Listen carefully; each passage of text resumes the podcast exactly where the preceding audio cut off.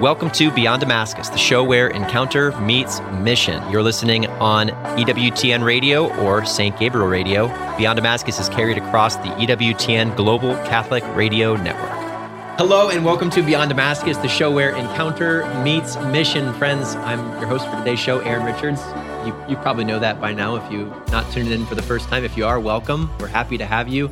I'd like to jump out of the gate and thank our friends at St. Gabriel Radio for uh, being a sponsor of this show. And also, um, much of our beautiful studio is here on account of them. Friends, Beyond Damascus, show where encounter meets mission. Why do we call ourselves Beyond Damascus? Well, we look back to the story of St. Paul, who on the road to Damascus encountered Jesus in a way that changed his life forever. He, uh, he, came, he came one man, and through, through meeting the Lord Jesus, he left a different man. He left uh, went back to the city of Damascus, where he was trained up in how to uh, move from that moment of initial encounter to a place of mission that transformed the face of the church. So that's what we believe you are capable of doing. Um, the, that God desires to be in relationship with you, and through that relationship, He desires to transform the face of the church. And uh, today we've got a special show. Yeah. Uh, Brad, how are you, man? Good seeing you, man. I'm doing well. Got to start well. with the high five. Yeah, Uh, that's right. My my brother in arms, Mr. Brad Piran, is is here with me today. Dan is uh, gone through no choice of our own. Yeah, right, right, right, right. Dan's had the last couple weeks. We need to intercede for uh, the patron saint of cars. Yeah. Um, yeah. had some had some difficult uh, difficult transportation. Yeah, he's the man. But We'll try to um, make up for his. we're going to make up for it today. so uh, the the angle that we were hoping to go, kind of, it, it's it's part and parcel, kind of this season. So Brad, this season at Damascus, you're launching into probably one of the busiest seasons of your mission year. And for those who may not know and who might be tuning in for the first time, so Yeah. I, I work here as one of our executive directors, and, Mm-hmm. and you work as our director for our missionary program. That's right. Give me a snapshot for those who might be tuning in uh, or haven't heard it before. What's the missionary program? Yep. What's that mean for you? Yeah, that's good. Um, well, the missionary program at Damascus is what allows us to really fulfill the mission that we feel we've been called to, which is serving the youth of the church. So, usually when I'm uh, conversing with people and they're like, okay, the missionary program at Damascus, tell me a little bit about it. I'm like, well, we're a community of young adults who serve the youth of the church. And that community of young adults has grown over time. Like uh, when we first started here at Damascus, we were running Catholic Youth Summer Camp, which we had run for years. And then the Lord named Damascus. And all of a sudden we were asking ourselves, like, what is Damascus in addition to the summer camp that we run? And um, the young adults who were serving at the summer camp had served faithfully for years before. And all of a sudden the Lord started kind of tapping us with what could it look like for us to start a missionary program that's not just during the summer but all year. So, long story short, our missionary program has two different facets to it. We have our summer missionary program and our full-time missionary program. Our summer missionary program this coming summer will have 300 young adults who serve in three different locations here in Ohio, in Northwoods. It's actually in Wisconsin, but it serves Minnesota and Wisconsin, and then in Michigan. And that's awesome. And then what happens from there is after the summer concludes, we have a certain number of those missionaries who stay with us to serve through the full time year here in Ohio.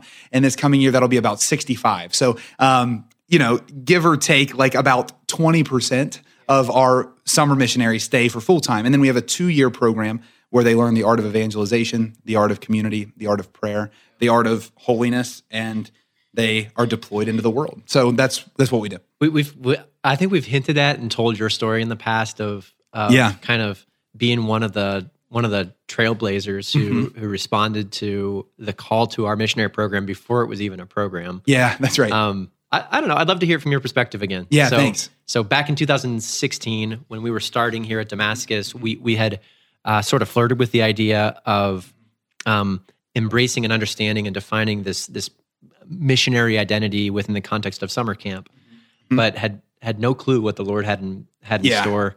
Uh, r- r- remind remind me yeah. what, what what's your What process? it all look like? Well, I think, um, in all honesty, I think I first have to honor you and Dan and Amber and Monica alongside you guys as um, our missionary identity started way before we had a missionary program, which is actually the coolest story about Damascus, right? Is that there was this adventure that God was calling a select number of people in the central Ohio area to.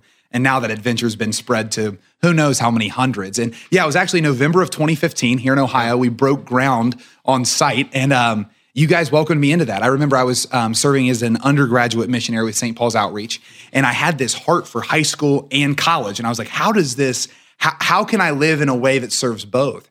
And um, you and Dan had just been like, you know what, come and just see the groundbreaking here, and let's talk through just what this place will look like. And over those next number of months, we stayed in communication, and you guys welcomed me as they were building things on site to come and see.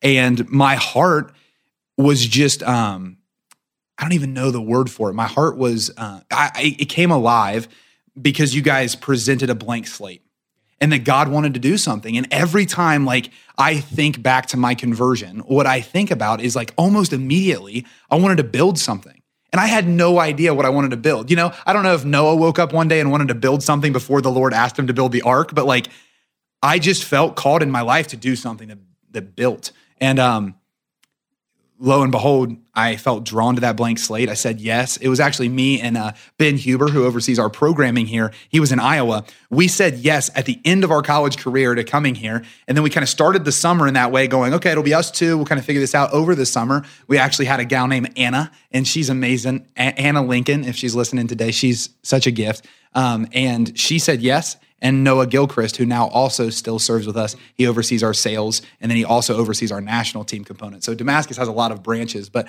um, yeah, um, I remember when Dan officially asked me to be a missionary. When it's like, hey, we're we're going to do this, we're going to do the full time thing, and I remember I called him back, and the offer was like, you can't make up the offer, right? It was just like yeah. Um, so uh, we're going to run summer camp, and here's how you're going to be involved in summer camp. And Brad, you're going to do the counseling side, and Ben, you're going to do the programming side. During the summer, I was going to be a head counselor, and uh-huh. Ben was going to do programming stuff. And um, he goes, we, we can't promise you a job past Christmas, but we're going to try some like high school men's retreats. We're going to try some confirmation retreats. I think we can get some schools partnered with us and build from there.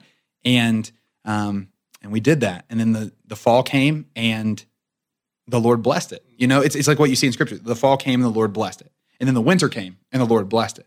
And then the spring came and the Lord blessed it. And then all of a sudden we were there through a whole year. And then um, it was like, well, we should probably welcome more people into it. So I remember in the winter time we had more people come and see. And then we went from four to 15 yeah. in that first jump. We had 11 more people that are like, I'm in on this. And that got momentum started that, that never stopped. So yeah, I think when I think about my discernment, it was it was a call to adventure very clearly to something I didn't know. And I go to that scripture a lot. Um, Abraham, right? When when God calls Abraham, he says, um, for him to leave the land of his father and mother, to leave the land of his kin to a place that he will show him. He, he doesn't say, like, hey, here's exactly where you're going. He's like, are you ready for adventure? And you have to get out of what you've known to do that. And yeah. so I think that was my my call um, in those early years. And but as we expand, it's just more adventure every day. So like yeah. early years now, there's not a lot of difference, but it's so Brad, you will uh, you don't often give yourself as much credit as I think you're due, and as much credit as the Lord is due, maybe in this process. But yeah, yeah what's so what started in 2016 as truly a uh, a missionary yes, and um, and not to say we didn't put every ounce of our energy sure, into sure. it. No, no, no. Did. Yes, for sure. Uh, today, you know, when when you think about missionary programs in in the church in the Catholic Church, you think about some of the some of the you know the big front runners, yeah, and right.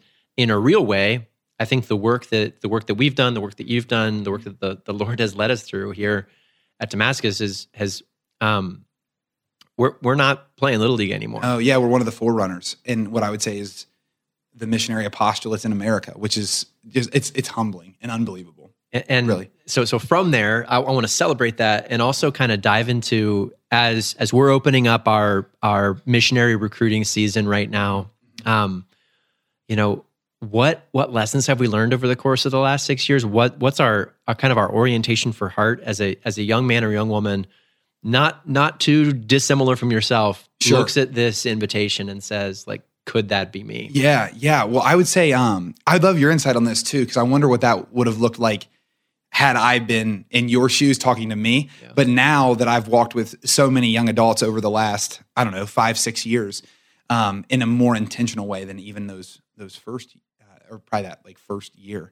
Um, what I notice is young adults who are faithful, who are uh, going to mass at least once a week, maybe daily. They have a personal prayer life, but they're young adults that are really looking for purpose. Yeah. That's been my like my number one lens is like every young adult that I talk to, they're like, there has to be a deeper purpose to this. You know, like, yes, if, if I follow the 10 commandments and if I live a moral life, then um, then that is a better life. Then I am like a good person. But they get to a point where it's like, but if that's all it is, it, it does, it's not as it's not as exciting as I would want it to be to spend my whole life doing it, right? And so like as I've seen that in the young adult church, like a desire for purpose, what I've been, I don't know, discussing with the Lord in my own prayer is like, okay, Lord, what, what is the purpose that you've been bestowing through these apostolates? What what what is this purpose that you're bestowing through what I think is um, a renewal of mission in the church? I think the charismatic renewal has a lot to do with that. Of like,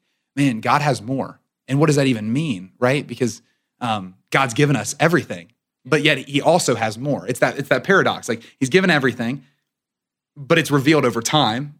And so, yeah, I think um, I don't know. I'm getting so excited. I'm almost spilling coffee. But I think um, um, the the purpose that young adults are looking for is what I think that we attend to most here at Damascus. Yeah. And I think that it's probably a universal. And and I, I don't know. What do you think about that? Well, Like, I, I, you know, from from before before Damascus, right? Uh, in my time in youth ministry, I was I was in love with John Paul II and his teaching. Um, Theology of the body is what kind of got me started into a real deeper yeah. discernment of my own of my own faith journey. And um, I, I I recall his words frequently that that man can only can only come to know himself through a through a sincere gift of himself, and it's it's in making a gift of ourself that we can actually step into a place of of understanding who we're called to be. That's right. You know, it's it's foundational to the sort of the message of the show. Yeah. That yeah. that I I will never I will never be myself until I until I'm authentically faithful to the mission that God's calling me to. That's right. Right. Uh-huh.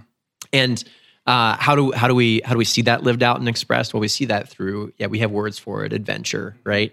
Ad- Sure. Adventures coming into Yeah, it, coming right. into the expectation of like me Yeah, stepping into my destiny and realizing what I'm what I'm capable. Yeah, I of. define when people ask me what's adventure, I say Yeah. excitement towards the unknown. There you go. Because all the time we say Beautiful. adventure and people want to like push in on that. Like, okay, Uh-huh. that sounds like a good salesman term, right? Because this can all seem like salesmanship. And it's like, no, it's, it's excitement towards the unknown. Yeah. They're like, yes. And it's all over scripture. So, yeah. which which makes which makes your job awesome because because you uh, you get to invite people into into mission into into giving themselves away and Yeah. um, i don't know uh, there's a certain like sales component to that that i, I know for me um, sometimes makes me feel uncomfortable Yeah. until yeah. I remind myself that what I'm what I'm asking you to do, what I'm challenging you to do, is going to be is going to be the one thing, maybe the only thing right now in your yeah. place in life that's going to bring you to life. That's right. And we have to Right? define our terms too, right? like to, to, to act like Jesus didn't sell people on something Yeah. would just be incorrect.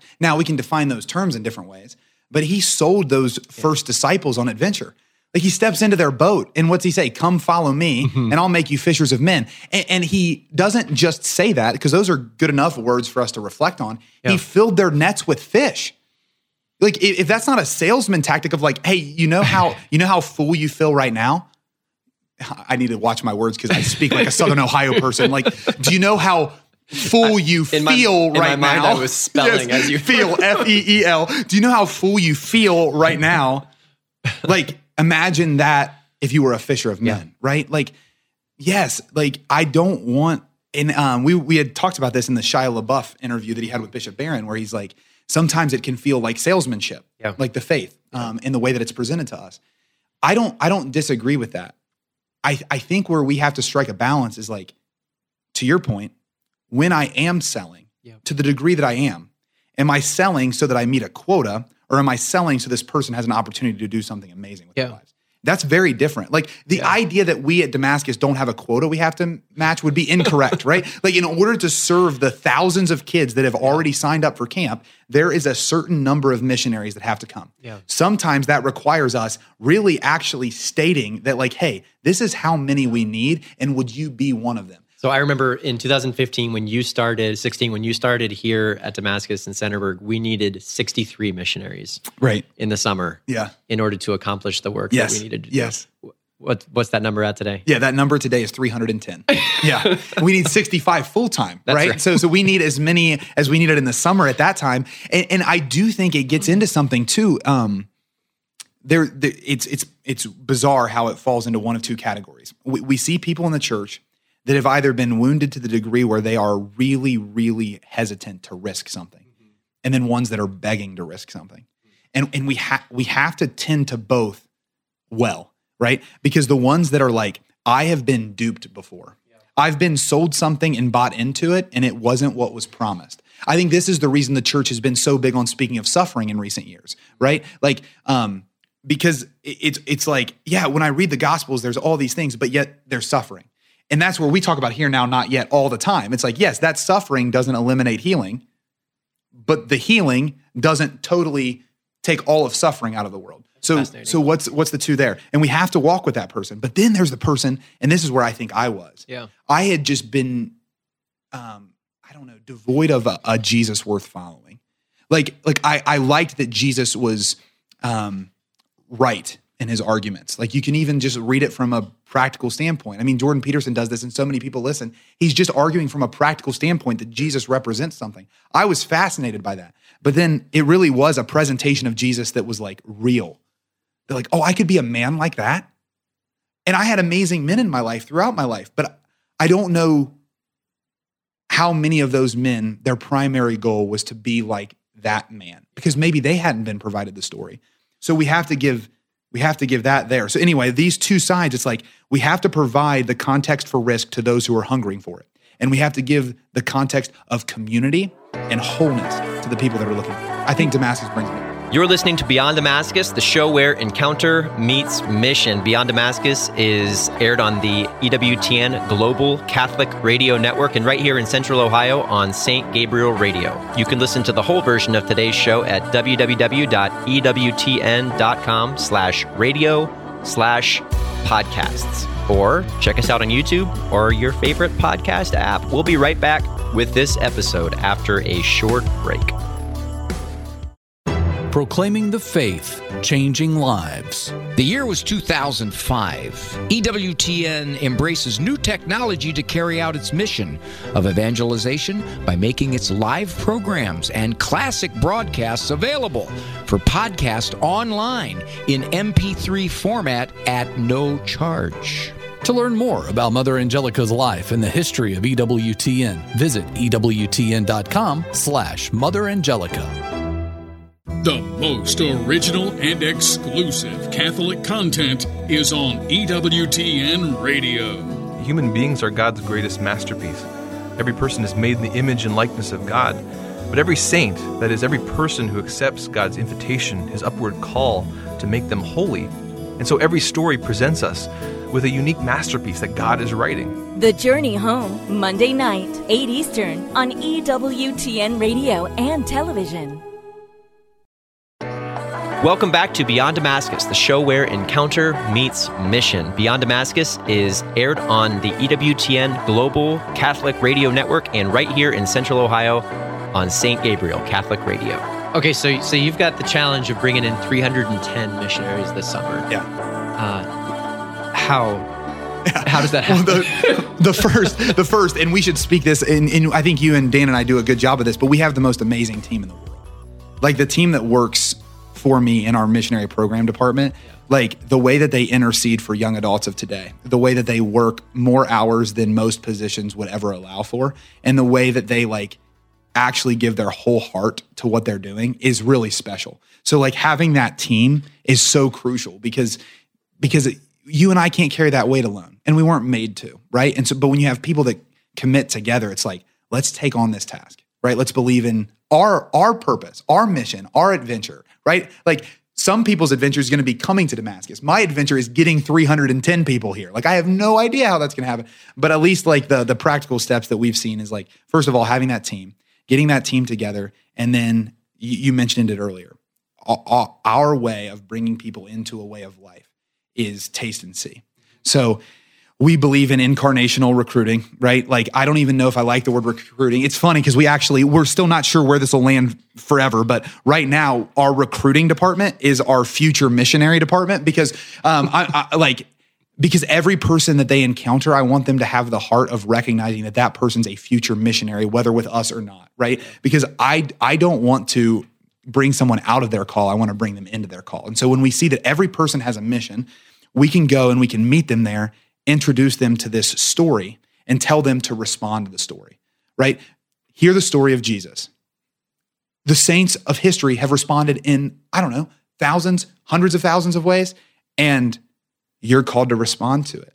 And one way you can respond is by coming to Damascus and being a part of what God's doing here and, and it's giving the younger generation what you never had right? And that's a huge sell for so many that are in this risk, like adventure pocket, right? And then the other places over here, it's like, oh man, I have so much to parse out here. It's like, yeah, come serve. Like, there's no better thing. Like, we don't want to minister from woundedness, but I want to heal while serving.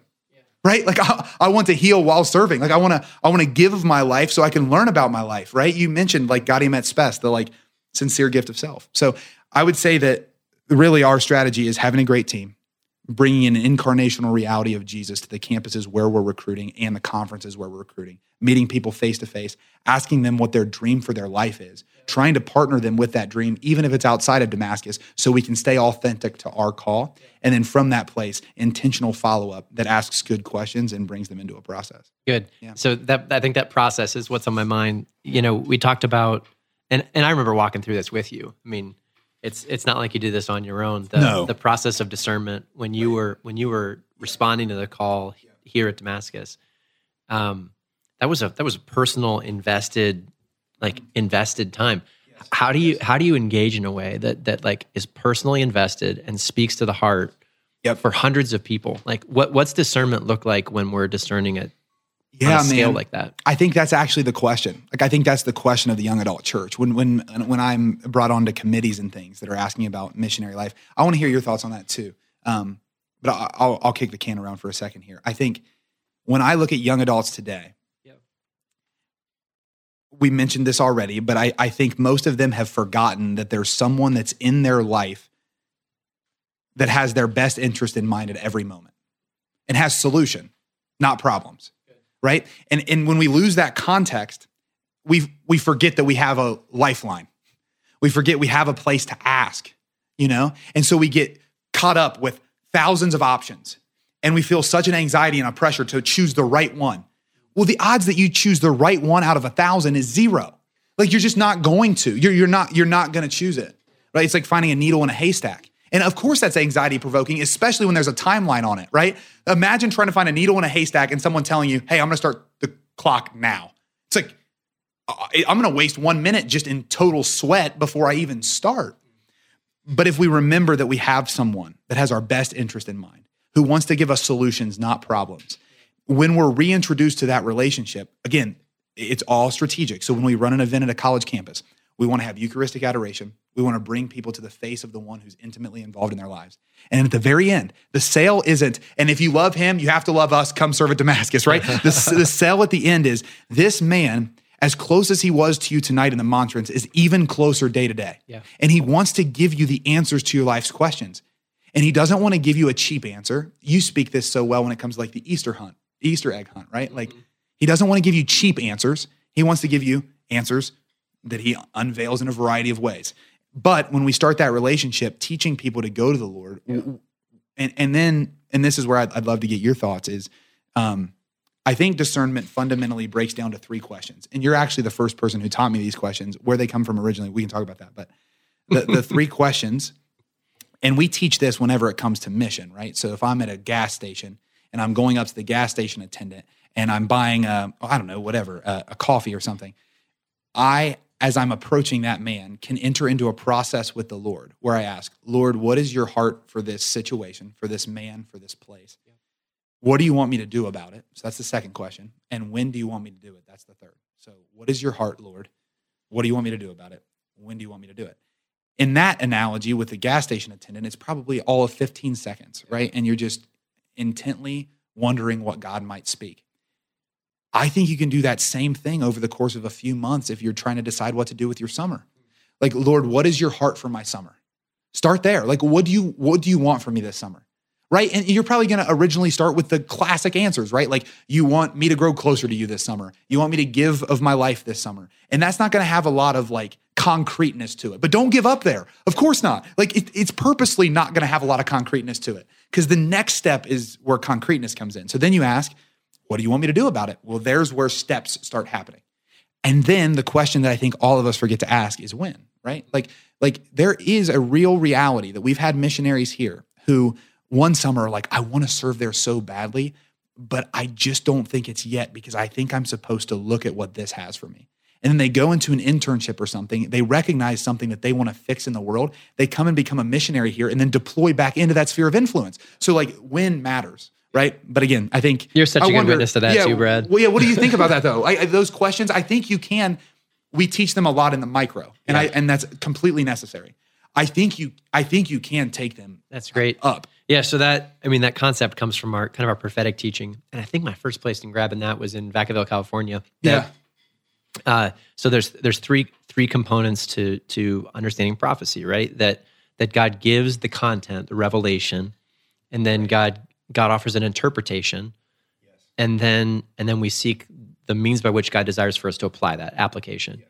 Yeah. So revelation, interpretation, application, and uh, and and and the way that we the way that we enter into that process, I think the the key is is understanding that this is this is supposed to be about relationship, right?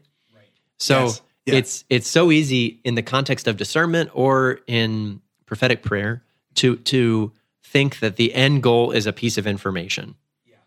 So the end goal about this, the end goal about this missionary discernment process is understanding what my commitment level is come June. Yes. Right. And uh, the, the good news is that it it's it's not about that, right? I can, I can get I can get the detail wrong. Um, I could I could yeah. I could screw up the process of of you know so being influenced by my own desires or being influenced by uh, by whatever the struggles that I may face in um, from family or financial pressure or sure. or whatever the sure. case may be. Uh, and if if I say yes to a, a process that um, brings me into conversation with the Lord, yes. like that that's the that's what makes the difference in in maturity and prayer and expression much wisdom to that. I well, I think about that in the human context. Yeah. So I, Nina and I um, bought a house. Uh, when it was in eight, April. So when we were recording this, it was like six months ago or something yep. like that. And um, it's funny because I've never thought about it like that. But now that I am thinking about it while I'm talking to you right now, it's like, man, it wasn't about the house. Like the, the way that Nina and I had to have conversations we never would have had outside of that. The risks that we had to take together. Well, even I, am now thinking just the conversations you and I have had yeah. over the last number of months on on you and your family and figuring yeah. out your housing situation. Yep. Like, what if that was about relationship? Like relationship between Aaron and Monica, relationship between Aaron and Monica and their kids, relationship between Aaron and Monica and Damascus. Yes. Right? Like yes. we can take that into the concreteness of our everyday. But this is the thing is all of that requires us to recognize that there is someone with our best interest in mind who has answers we don't always have. And that that's like there's a yieldedness to that. And again, because he's the ultimate relationship that infuses all of those others. Yeah. Right? Like he transcends the other relationships, not because he doesn't want to breathe into them, but because he has the solutions to make those happen. And so, like, I think that and I experience this a lot with young adult men who are discerning vocation. And, and that's and I, I've talked about vocation a lot on this podcast, and it's because I have such a passion because I think we um, we bear a weight sometimes in the church as young adults who have given our lives to the Lord that I don't think we're supposed to bear. And, and it's something like this. This is the analogy I always give. We treat God as if he's written a book about our lives and hidden it in a library that we have to frantically find before we die. Okay? so like it's a huge library and he's written a book and it's it's about your life or my life and he's hidden it and go and mm-hmm. don't die before you find it or purposelessness is yours, you know? and it's like, no, because that's not God. Because the Father's actually authoring my book right next to me. And man, and the relationship you can have when you realize that, like, even when I choose against his will, he still writes it into the book, you know? And like, and then it's like, okay, well, we're gonna have to figure this one out together, Lord. Like, how do I get out of this? And, and but it weaves the most beautiful story. And he's not gonna impose it on me. And here's another thing like in our times of discernment, we're like, yeah, well, if he promises certainty. Well, in that analogy, if he's authoring the book beside me, if I flip way ahead it, they're just blank pages. And of course I'm going to get frustrated. But but it's because he's like, "No, let's get back to this page. Like what are you doing right now?" I think we get so obsessed with that end result that you're talking about that we forget about the relationships that the relationship that's developing in the meantime. I mean, let's just presume that someone chooses marriage and they should have chosen priesthood. Is the father just like gone forever? You know, like or or the or vice versa, Yeah. or vice versa. And it's like no. Yet at the same time, right? Like, and I know that people listening are like, yeah, but of course the but. Of course we want to hear from him, but we don't want to hear from him because we're afraid of getting it wrong. We want to hear from him because he promises us to have the most fulfilling life for us. That's a very different approach. Like when I talk to you, Aaron, like about different things we're doing here at Damascus, it's a very different approach when I, I come to you out of fear of messing up in my position versus if I come to you like, hey, you have wisdom here I don't have. What if we partnered together? How cool could that be? It's just a different process. It's it's the same, I guess, end result, maybe, but it's a different process. So you're right. I think we get obsessed with the end and we don't look at them at the, well, because the end isn't really the end. So this is where I get at with vocation too. Like the end is the Lord. Yeah. So all of this is means. It's just the way that I have relationship with the Lord. He's the source and the summit, right? So the Lord is he who gives me the information on if I should become a priest or a married person. So he's the source. He's he's he's the vo he's he's the voice, the vox. He's vocation, the call. He's he's speaking here. Here I am. I respond so that I can get back to that voice, right? And that makes life awesome because it comes from him and back to him. You know? Uh, that's awesome. Yeah. So, um, so in order to effectively or more effectively enter into that process, like I, I need to be in a constant state of of response. I need to be in a constant state of of of seeking the Lord's voice and responding courageously. Um, Yep. Which is which is why I, I think uh, we've joked about this before, right? The the single best place to discern a call to the priesthood is in the seminary. I think, like Yeah. to to make a courageous act of faith, where I'm going to say I'm going to I'm going to put my heart on the line to be able to to be able to do this thing, right? Um, you is there any person for whom a response like a, a summer at Damascus is is inappropriate? I'd say no. No, right, right. I, I mean, like, wh- where else? Mm-hmm. For whom is for for for whom is a season where I can learn about self sacrifice, where I can learn about modeling Mhm. um, the life and the spirit to young people, Yeah. where I can learn about what it means to give a missionary yes. Sure. For whom is that not helpful? Yeah, yeah. and appropriate, right. right? Well, ask any Catholic husband. Ask any Catholic husband if you would have gone to a come and see at a seminary Yeah. or stayed there for a week or even entered for a year. Yeah. Would your marriage be worse off for it? No, no, none of them would say yes, right? Because it, it's a matter of information gathering. And I, I do think in this season of the church, if we're going to get to very specific, we do need to discern mission. Be- because we can continue to bicker on like, yeah, the world's going that way. We should build up over here and kind of walk alongside the world, or we need to conquer the whole. Like we can get into all of that, and there Yeah. there are lines there, and I'm I'm not even sure where Yeah. all of it falls. But one thing I can definitely say is that the church in this season of her existence Yep. is going to need holiness and mission to mesh in the most, I don't know, outward way that it has since the early church. Yeah. And so a summer with Damascus, in my opinion, it, it, it does, well, it does three things. So the, the idols that we tend to make in our lives, we make an idol of the wisdom that's been given to us before. And so, and this can be a real tension for us as young adults because it's like, my mom and dad have loved me so well and given me great, great wisdom.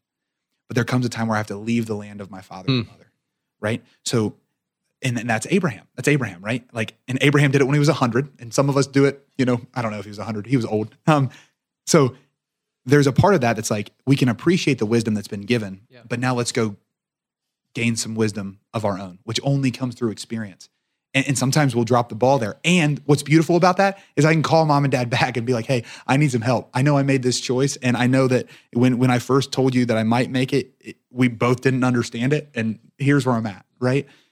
So I, I see that that rub with parents sometimes with young adults, and I understand it because there's good wisdom there. But but we can't make an idol out of the wisdom of the past, or we'll never gain the wisdom of the present for the future generations that we have to pass it to. Second is um, it, it tears down the idol of relationship um, in the context of how the world defines it, which means I have to be with you all of the time, and we have to act like we agree on everything. um, when you come to Damascus, that's just not going to happen. You're going to be with people who are different than you. I mean, you and I talk about this all the time, just even at our leadership meeting, just how many different temperaments and and mindsets we have, how beautiful that is. But you but that'll that'll that'll heal you fast, but you have to be willing to enter the process. So sometimes we can make an idol of relationship. I see this especially with dating relationships because it's something like, well, I found the one. There was a thousand options, and I found the one. I, can't miss it. It's like, yeah, but if we hang on loosely to that, it's gonna it's gonna serve us so much better in marriage. It's gonna serve us so much better in life. And then the third is finance, right? So the the idols that we make, right? The wisdom of the past, and, and that keeps us um, frozen. Um, we can make an idol out of relationship and that leaves us frozen. And we can make an idol out of finance, which leaves us frozen. We have to be in one track, right? Um, and what I would say is why I think Damascus very easily could be a call for every young adult isn't just because I'm overseeing the missionary program. It's because those three fundamental things we have literally intentionally built our program around yeah. addressing. Yeah. And if anyone addresses that for three months, they're going to be better served. Honestly, and, and I still wrestle with it. You and I have been having conversations about how, how do we do mission support raising long term for our organization. I've been talking to our diocese here in Columbus. How do we get mission support raising? And we could have an, an entire episode on that. But ultimately, it's it's it's bringing people onto mission with you through their financial resource. Yeah. We we've had conversations about dating and all of these things. Not not because we want to be I don't know. Um, perfect in those areas, but we want to address those three things where the world can freeze us. We want to free people so mm-hmm. yeah, that's what I would that's what I would give as like a I don't know, just a general context of like young adults today seeking purpose, um, and the d- discernment piece that I think is huge. So, and the good thing is, uh, we can't promise riches here at Damascus necessarily. Um, we we we can lead toward good reconciliation in your family, Correct. right? Uh, and we can just about get to the point where we can promise that you're going to leave with a spouse. yeah, that's true. That's true. Well, that's another thing too. Is like, don't be. I think that's almost like a context for a promise, right? Is don't be so sure that what you have now is all that you ever could have. and again, I know that that's like totally joking. abstract. no, but I do think that there's a piece to that though, because it's sometimes it's like, well, I even think about this with Nina. My yeah. my walk with Nina. So I I, I well, maybe you have some wisdom in that with Monica too. But when I first met Nina, I, I had never been so intrigued by someone in my whole life. Yeah. I just, and I know that you had this experience too, because I know what you said shortly after meeting Monica, which was my same experience with Nina. I was just like, that girl just intrigues me so much. Mm. Like I, I would get life from a life with her you know? And i was in the middle of um, just a, a, season where i was seeking the lord explicitly. I wasn't going to enter seminary and i wasn't going to enter relationship because i had just met him and i didn't even know what it meant to listen or to like do life at all. And um, in the lord right? Like do life in the lord. Um, so there was a period of like like hard waiting where i'm like i really like her. I don't know. Like am i even doing what's right? You know like confusion kind of. And then we stepped in and i remember not having certainty and at that time, I thought discernment was certainty. But watch how God uses it, right? Like, so Nina and I, after a few months, stepped out for the first time because I didn't have certainty because I thought that you had to have certainty for all the things. And, um, and I, and the Lord used it so well because then I actually went to a seminary for the first time and stayed for a week. And I was like, whoa, this is a beautiful way of life. I went to a few religious orders. I'm like, oh my goodness, like this is a sweet way of life. And I, yeah, I started noticing in my heart this desire for celibacy. And then what's so funny is the Lord took me through all of it and Nina had dated um, others in the meantime and things, and took both of us on this path where, at a moment, I, I went back and I was like, "Hey, I want to try to do this differently this time," mm-hmm. and I'm not certain, but I'd like to welcome you into my life in a vulnerable way that I didn't at first. And my goodness, it was better. It was better, and so I, am bringing that up because sometimes, yeah, people come here and they'll have a relationship that like um, what was was good. It was, and and then they offered it as a sacrifice, and they either step back into that later better, or sometimes they'll find others, or at other times the Lord will work through their, um, I, I don't know, their distance to actually heal things in both of their hearts and bring them together. So it's like um, nothing's wasted on the Lord, right? And and maybe we can focus on that for a second. I wonder what you would say about that. I like nothing's wasted on him. Like I've never ever made a sacrifice where the Lord hasn't out outdone me. Now, again, I'm even in a season right now of certain things within my own family context that I don't see the fruit yet. And I'm wrestling with it. I'm like, I've made a sacrifice here, at least to my own estimation, Lord. And I don't think that it's better right now. But again, because of all the past, it's like in five years, I think I'm going to think differently. Now, right now, I am going to him and being honest. And um, I wonder, yeah, like, sa- like, right, like sacrifice. That's what we were made to do. Um, it's funny in the in the context of like discernment in dating. uh, I remember one of the the image that keeps coming back to me is that like I could spend my whole life looking for an individual who's going to be my fulfillment, Yes. or I could orient myself in such a way that I'm I'm locked in on I'm locked in on the Lord, and I'm pursuing Him in this in this race. And then I look to my left and my right, and I see who's running with me, right? And that and that those are the individuals, or that's the individual that I'm called to spend the rest of my life with.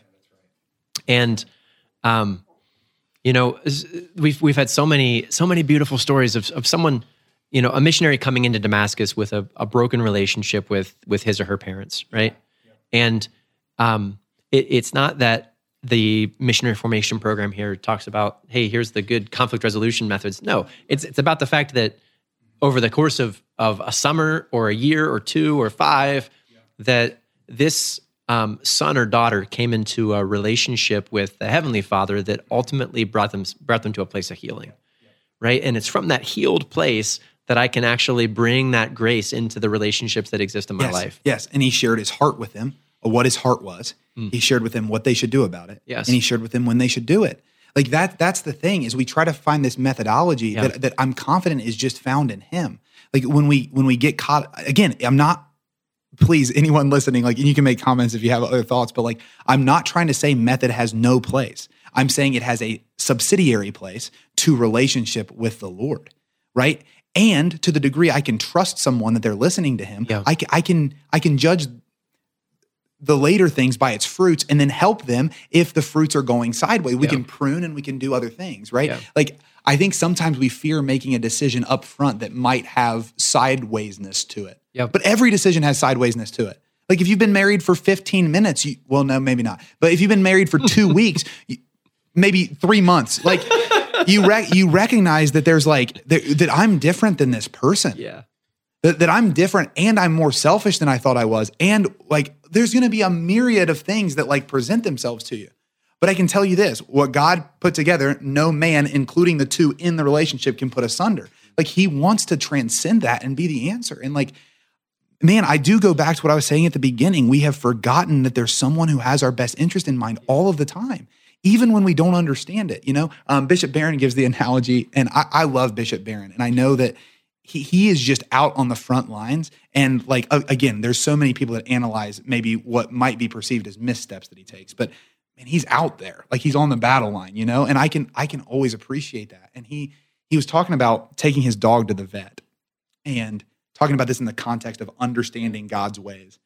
And he took and he loved this dog, and the dog needed to get its shots. And as the dog is laying on the table, Bishop Barron was like, this is like, I think in his teenage years, he's like holding the dog down, and the dog's like looking at him like, why are you doing this to me?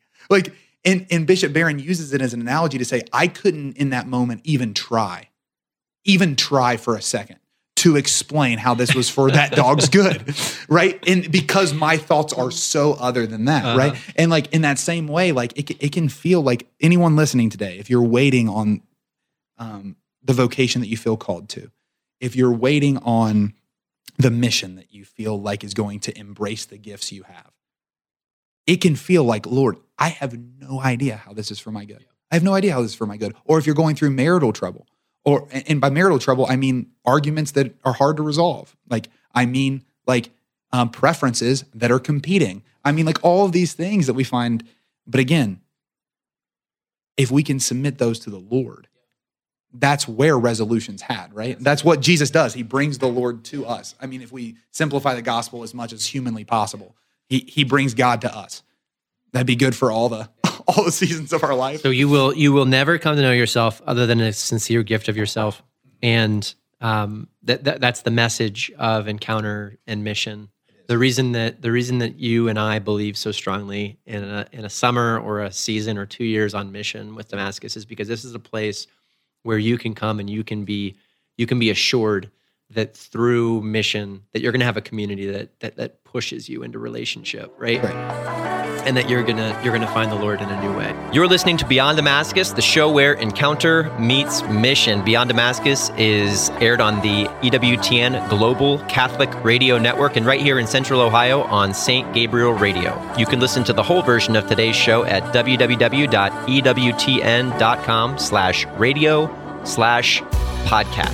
slash radio slash podcasts. Or check us out on YouTube or your favorite podcast app. We'll be right back with this episode after a short break. The beauty of Take Two is I think it organically unfolds. We try and weave the faith into every program. We have some topics. People say, How are you going to bring the faith into this? And we say, You just watch. The Holy Spirit will do it. It's beautiful because life happens and faith is a part of every area of our lives, at least it should be.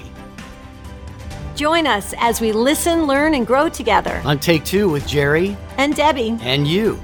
Weekdays at noon Eastern on EWTN Radio.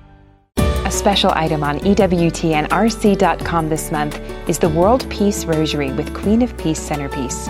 Designed by Ghirelli exclusively with EWTN, continents are represented on a unique crucifix, uniting the world in Christ. In the center, the Blessed Mother watches over the world, encouraging the peace only found in her Son. Order today at EWTNRC.com, item number 41468, or call 1 800 854 6316. Welcome back to Beyond Damascus, the show where encounter meets mission. Beyond Damascus is aired on the EWTN Global Catholic Radio Network and right here in Central Ohio on St. Gabriel Catholic Radio. Early in my conversion, I don't even remember where I read or if it was presented in a talk, but there was like this take home that was, um, it might have been a poem. I don't remember, but it was, it was bid, and I bid you come down. And I don't know why it stuck with me. It, it wasn't like, and, and because of how beautiful the words before it wasn't like some daunting, like dark thing. It was like, and I bid you come die. It was like the most loving invitation you could ever have. And I remember it just stuck with me. And all of a sudden now in this season of the church, I'm being brought into all these committees that are like men aren't aren't committing. Right? Men aren't on any of our parish committees. They're not they're not investing anywhere. They're not coming in as missionaries at the different apostolates that I, like they're not coming. And and uh, and women there's just something about their receptivity that we really need to learn from because I don't get asked that question as often. But I do with the men and I'm like but maybe it's because we haven't bid them come die. Maybe it's because we've taken the bar and we've brought it so low to try to maximize uh, attendance that in bringing it so low, the value's not seen in it, you know? Because we can do that and we can, I can do that in my life.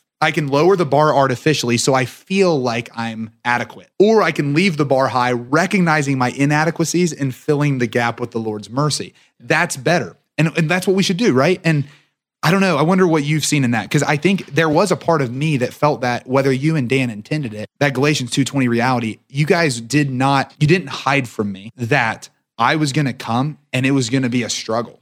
like you didn't hide that like hey, like there's going to be there- there's going to be long nights, Yeah. like and and hard days and like that was never hidden. That just energizes me so much. Me too. Yeah. I mean, uh, I, I look back at, at my own experience in faith and my own um, coming to know the Lord, and it was in the times where uh, where it required immense immense hard work. That, that's Yes. maybe that's why I love um, missionary work here at here at Damascus. The one thing I can guarantee is when you come for a summer, you will leave exhausted.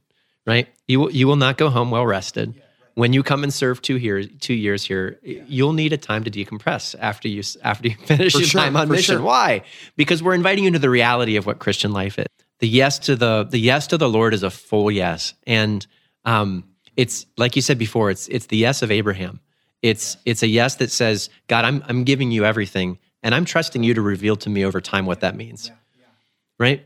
And um, the moment the moment that we get comfortable is the moment we start relying on ourselves again. It's right. It's right. Yeah. So yeah. so in a lot of ways, I, I think I think um, we have we have built our model here at Damascus intentionally in such a way that it pushes that boundary Yeah.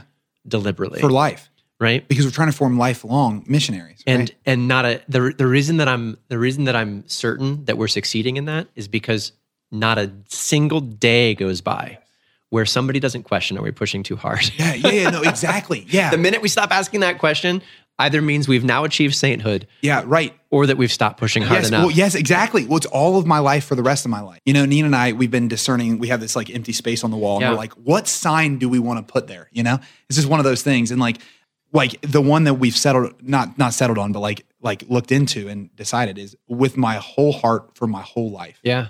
Right. And why? Because like with my whole heart for my whole life. When I wake up this whole day with my whole heart for, for as long as the Lord will let me stay up. And and for whatever reason, we've we've um We should toss that back to the creative department too. yeah, to, to like or, to like create for us. But I think that um, what I'm trying to get at with that is the wisdom that you're giving, and I, I would ask you on that too. Like when I make a decision for the Lord, the things that will accompany that decision are sacrifice and fulfillment, like always.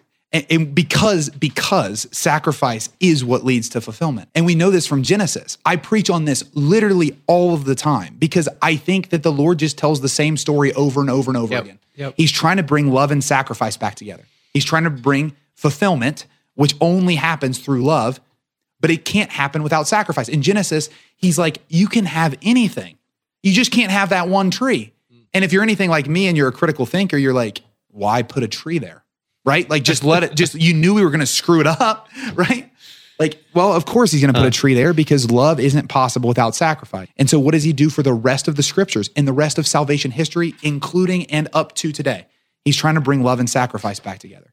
And, and I learned to love him and myself and those around me and the church differently when I sacrifice. And so I, I, I think like a maybe a parting piece of wisdom is like when you're discerning, like the wisdom of that poem, like where's the Lord bidding you to come die? And isn't it funny, like in our lives with Holy Spirit, like that conscience, that voice that we all know, when you sit on your bed at night and it's just you, and you really, really think to yourself, are the relationships that I'm in the right relationship? Is the wisdom that I'm listening to the wisdom that I think is coming from the Lord? And and and what's begging me to adventure sometimes, right? Because it's not even to say that it's not wisdom that could come from the Lord. It's asking, is it wisdom that is coming from? That's that's a different thing. Anyway, and like, is this pursuit of my life for finance and power and prestige? You can't lie to yourself. Like you will know. Like if you sit there, uh, like I do think it's a form of prayer. It- It's the examen prayer of Ignatius, of Ignatius rather. It's like, Lord, and, and that's that's the solution to dating. That's the solution to missional call. That's the solution to voc. It's like learning how That's to Jesus. be learning how to be naked before the Lord. Back to Genesis, right? Like, like uh, Lord, I want to sacrifice my life Good. for you because Yeah. you sacrifice yours for me. Um, cool. Well, Brad, in, in wrapping up today, so we we've got we've got some people who are watching the show today who are maybe on the fence, considering whether this is a yes that I can give with my summer or with my with my next couple years. Um, maybe we've got individuals who are watching the show today who are asking, is this something that would be appropriate for my son, my daughter, my Sure. grandson, my granddaughter, my best friend, my uh, boyfriend? Yeah, yeah, yeah, yeah, right, right, right. Um, what what do you say? Yeah, I would um well let me um let me start with this. So like the question isn't whether or not you're called to say yes this summer to the Lord. The question is where you're called to say yes to the Lord this summer, right? So when we when we remember that, then the first person we go to is the Lord. And wherever he leads is where you should go. Not even where you could, where you should. Because the one thing that we agree on when we become Christian is that we'll never do anything that he says to do otherwise. Yep. Right. Um, and and so it's not whether or not you're called to give a yes, it's where. And if Damascus is intriguing you, if you're listening today or even watching on YouTube and you're thinking to yourself, like, this might be for me, it might be for someone that I love, um, damascus.net backslash mission. It tells our story, it shares with you what we're doing. And then from there, what I would encourage you to do is if you live in an area um, that Damascus is coming to and you're a young adult, come to that event because taste and see uh, what the Lord's doing here and see if you're called to be a part of that. If you can't come to one of those events, we have the Empower Conference for young adults and send the young adult in your life to that conference. It's changed countless lives. For people that don't even serve here, those are my favorite emails I get is like, hey, three years ago, I came to the Empower Conference and now I'm working this other job. I'm like, Yeah. I never even knew, right? But again, if, if you have a young adult in your life or if you're a young adult, come and see. That's the entire gospel is come and see and follow me. Come and see and then follow him where he calls you to say yes. But damascus.net slash mission. Um, you can email us at mission at damascus.net if you have questions and thoughts. But um, yeah, give your life to the Lord. And, and I'm grateful for you, Aaron. And it's fun to have this interview with you today because thanks for inviting me to the same thing. It's it's amazing. Like just let's just keep giving that to all because encounter has to lead to mission. Friends, thanks for listening to Beyond Damascus, the show where encounter meets mission. You can listen to the whole version of today's show by searching for Beyond Damascus on YouTube or your favorite podcast app.